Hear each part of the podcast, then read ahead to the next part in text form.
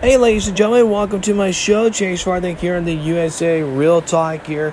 I am back after been ill for the last couple weeks. I'm glad to be back.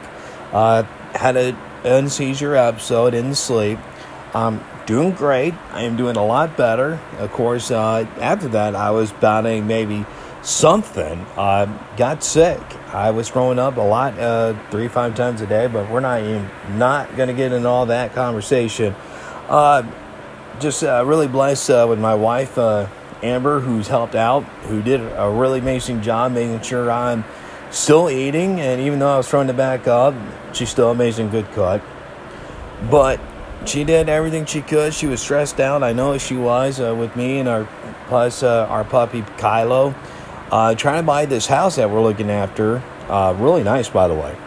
But now no, none of that. I had uh, some interesting topics to talk about some crazy things have been going on. Everybody knows about more of the video of the January 6th uh, that was aired by the Fox News, uh, uh, Tucker Clark, Carlson, which, by the way, was just uh, mind blowing.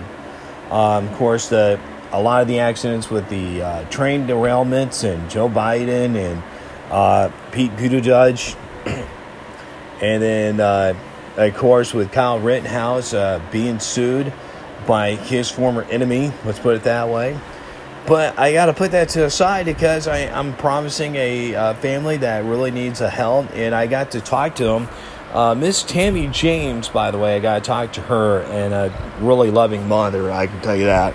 And I got to talk to uh, her now. I'm going to go ahead and say her daughter in law, her future daughter in law, because she's engaged.